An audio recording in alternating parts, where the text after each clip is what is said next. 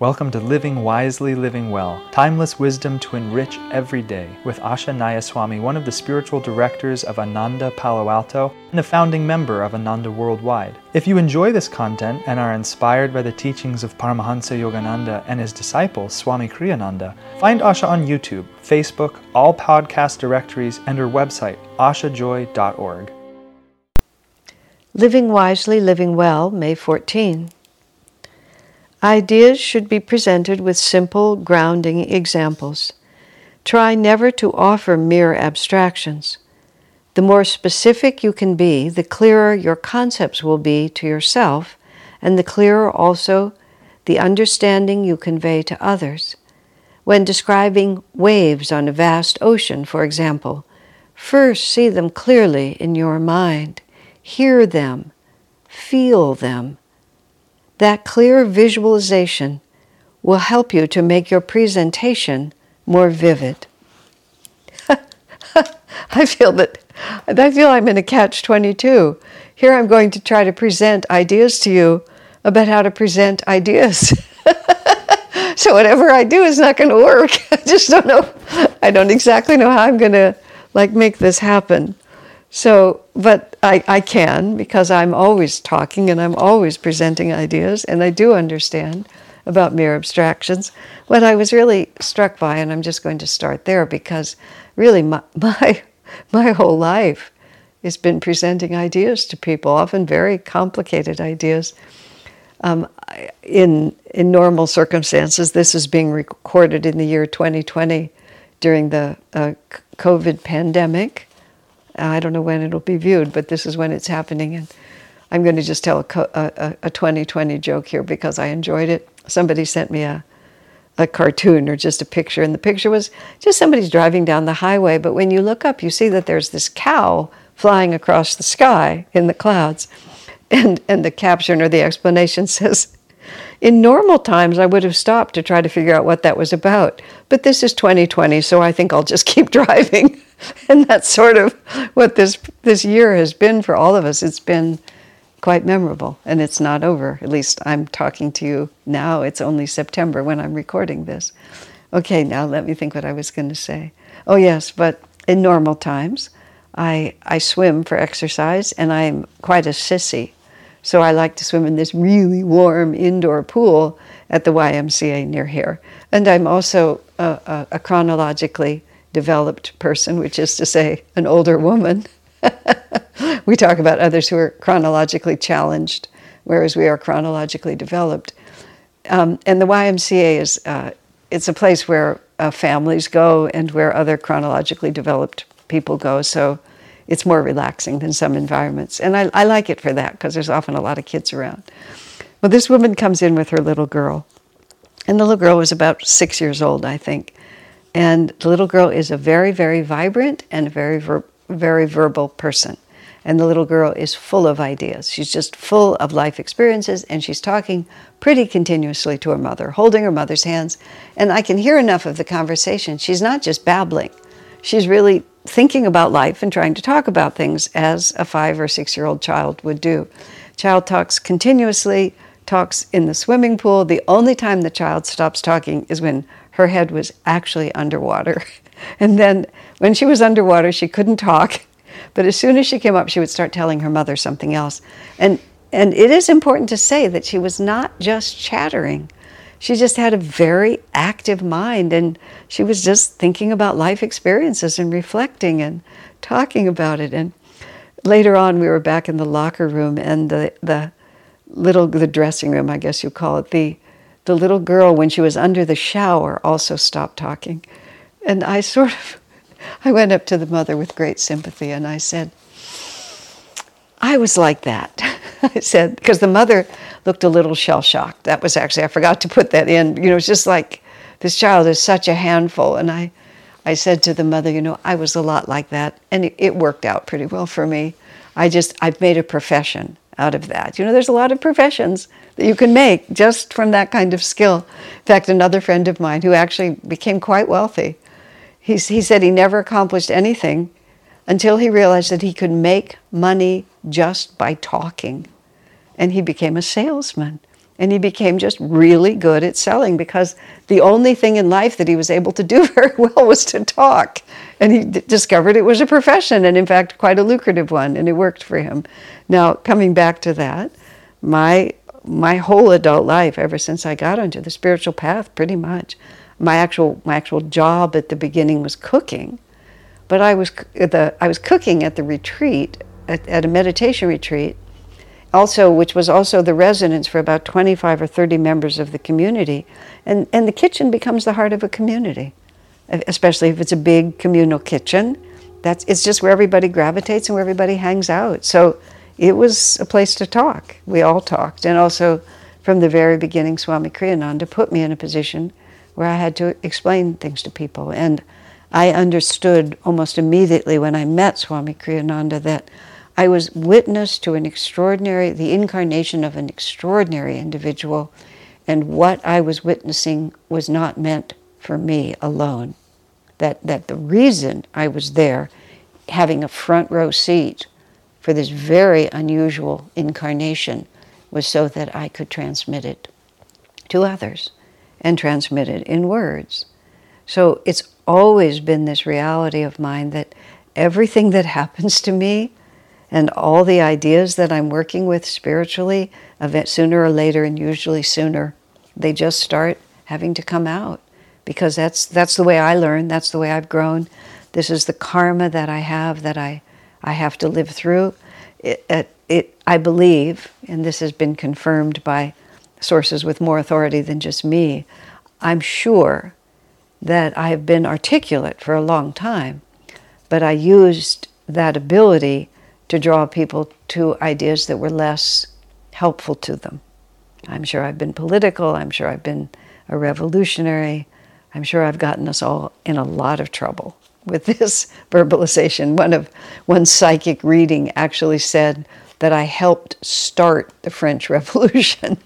Whether I actually did or not is less important to me than the fact that I could have, because it always comes out in words like this. But I understand exactly what Swami's talking about here about how it has to be really vivid to you. You have to really know what you're saying and why you're saying it. It, it, it I'm a person who both writes and speaks. Oftentimes, people who write are not as good at, at speaking because they're really two completely different skills. But I'm, I'm more facile speaking, but I've also learned to write. But writing makes the speaking um, much more effective because when it's a written word, you, you don't have the benefit of your enthusiasm and your energy that can kind of just kind of get something across, even if the words you're using are not very clear.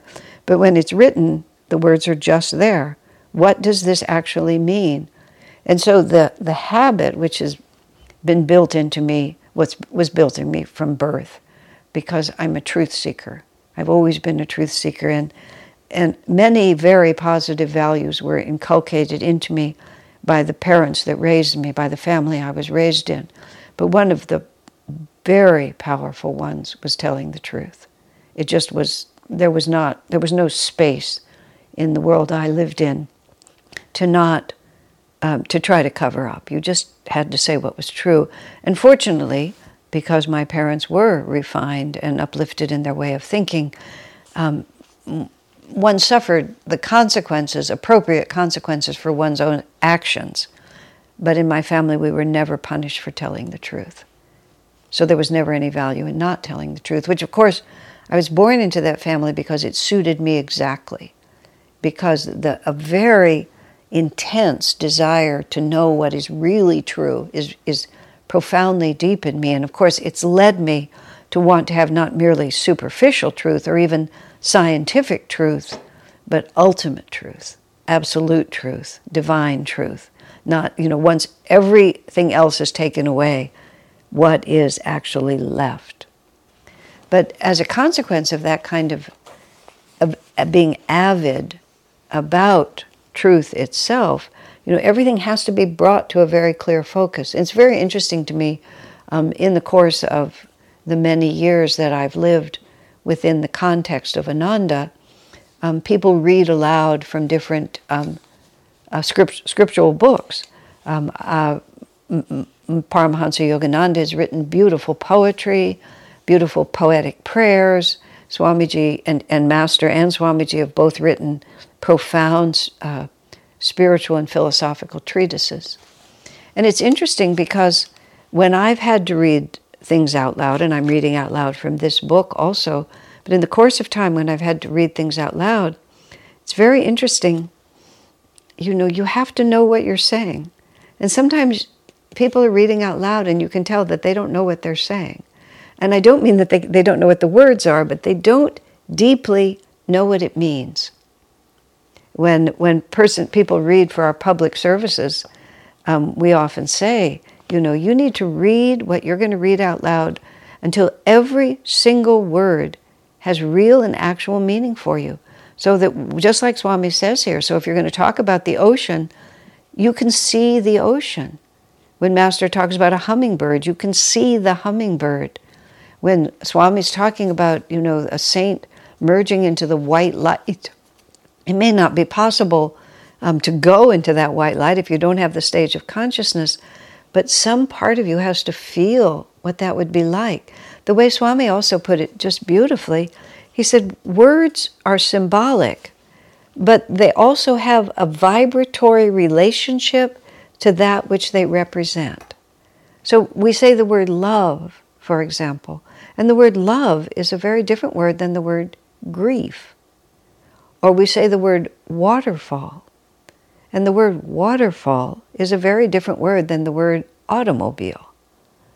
Because each of them conveys something, and through the word that's offered, hopefully, something of what that word symbolizes will be transferred. You know, a tremendous amount of communication is not literal, it's vibrational. When I had my deposition taken in a, in a lawsuit that I was scrambled up in, and you know the attorney was he was not my friend the attorney taking my deposition was not my friend I, their case was untruthful and i had no wish to cooperate with the travesty that was in front of me and plus, my attorney was telling me only answer what they actually ask you. Even if it's perfectly clear what they meant to ask you, only answer what they actually ask you. Don't help them. And especially because the situation was so dishonorable. You know, I was, I was keen on that, but it was fascinating because I listened very carefully to the words and I responded only to the words. And I just blocked out the vibration and the thought. And I realized, wow, most of communication is not really verbal. We just offer words, and then this, there's this thought transference that happens. So, what Swamiji is talking about here, and, and I'm sure you've noticed it, there are people who will talk, and somehow, even when they finish, you don't know what they've said. Or they'll talk about high ideals or philosophical things, and all the words are there, but when they finish, you have no idea what they've said. You can follow the reasoning, but the vibration wasn't there because the vibration is your consciousness. Now, Swami's putting it, he's giving us a technique. If you're using the word ocean, you have to say the word ocean in a way that relates to the ocean. And, and the ocean is this huge, wonderful thing that's mysterious and it's moving and it has all this magnificent power in it. So you can't just say, oh, yeah, we went to the ocean. Because if we just went to the ocean, like, where were you? What were you doing? But if we, we went to the we went to the ocean, and then wow, we're at the ocean all of a sudden.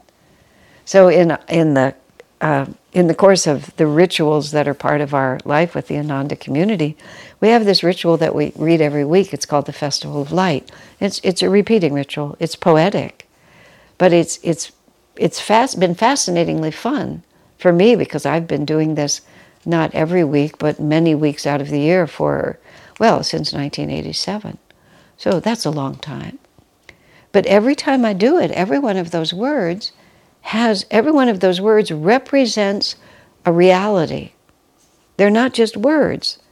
They're they're not just you know a fledgling bird flew out from the world and his you know be fruitful and multiply. Its parents told it because you are a part of all that is. I mean, those are the words, but you don't feel the fledgling bird flying out. You don't feel the parents saying, be, be fruitful and multiply and share with others whatever you achieve. You know, those are really, those are magnificent ideas, but they're not there in the words. They're there in the, in the vividness. Swami's word is perfect. In the vividness with which you yourself can feel and share that.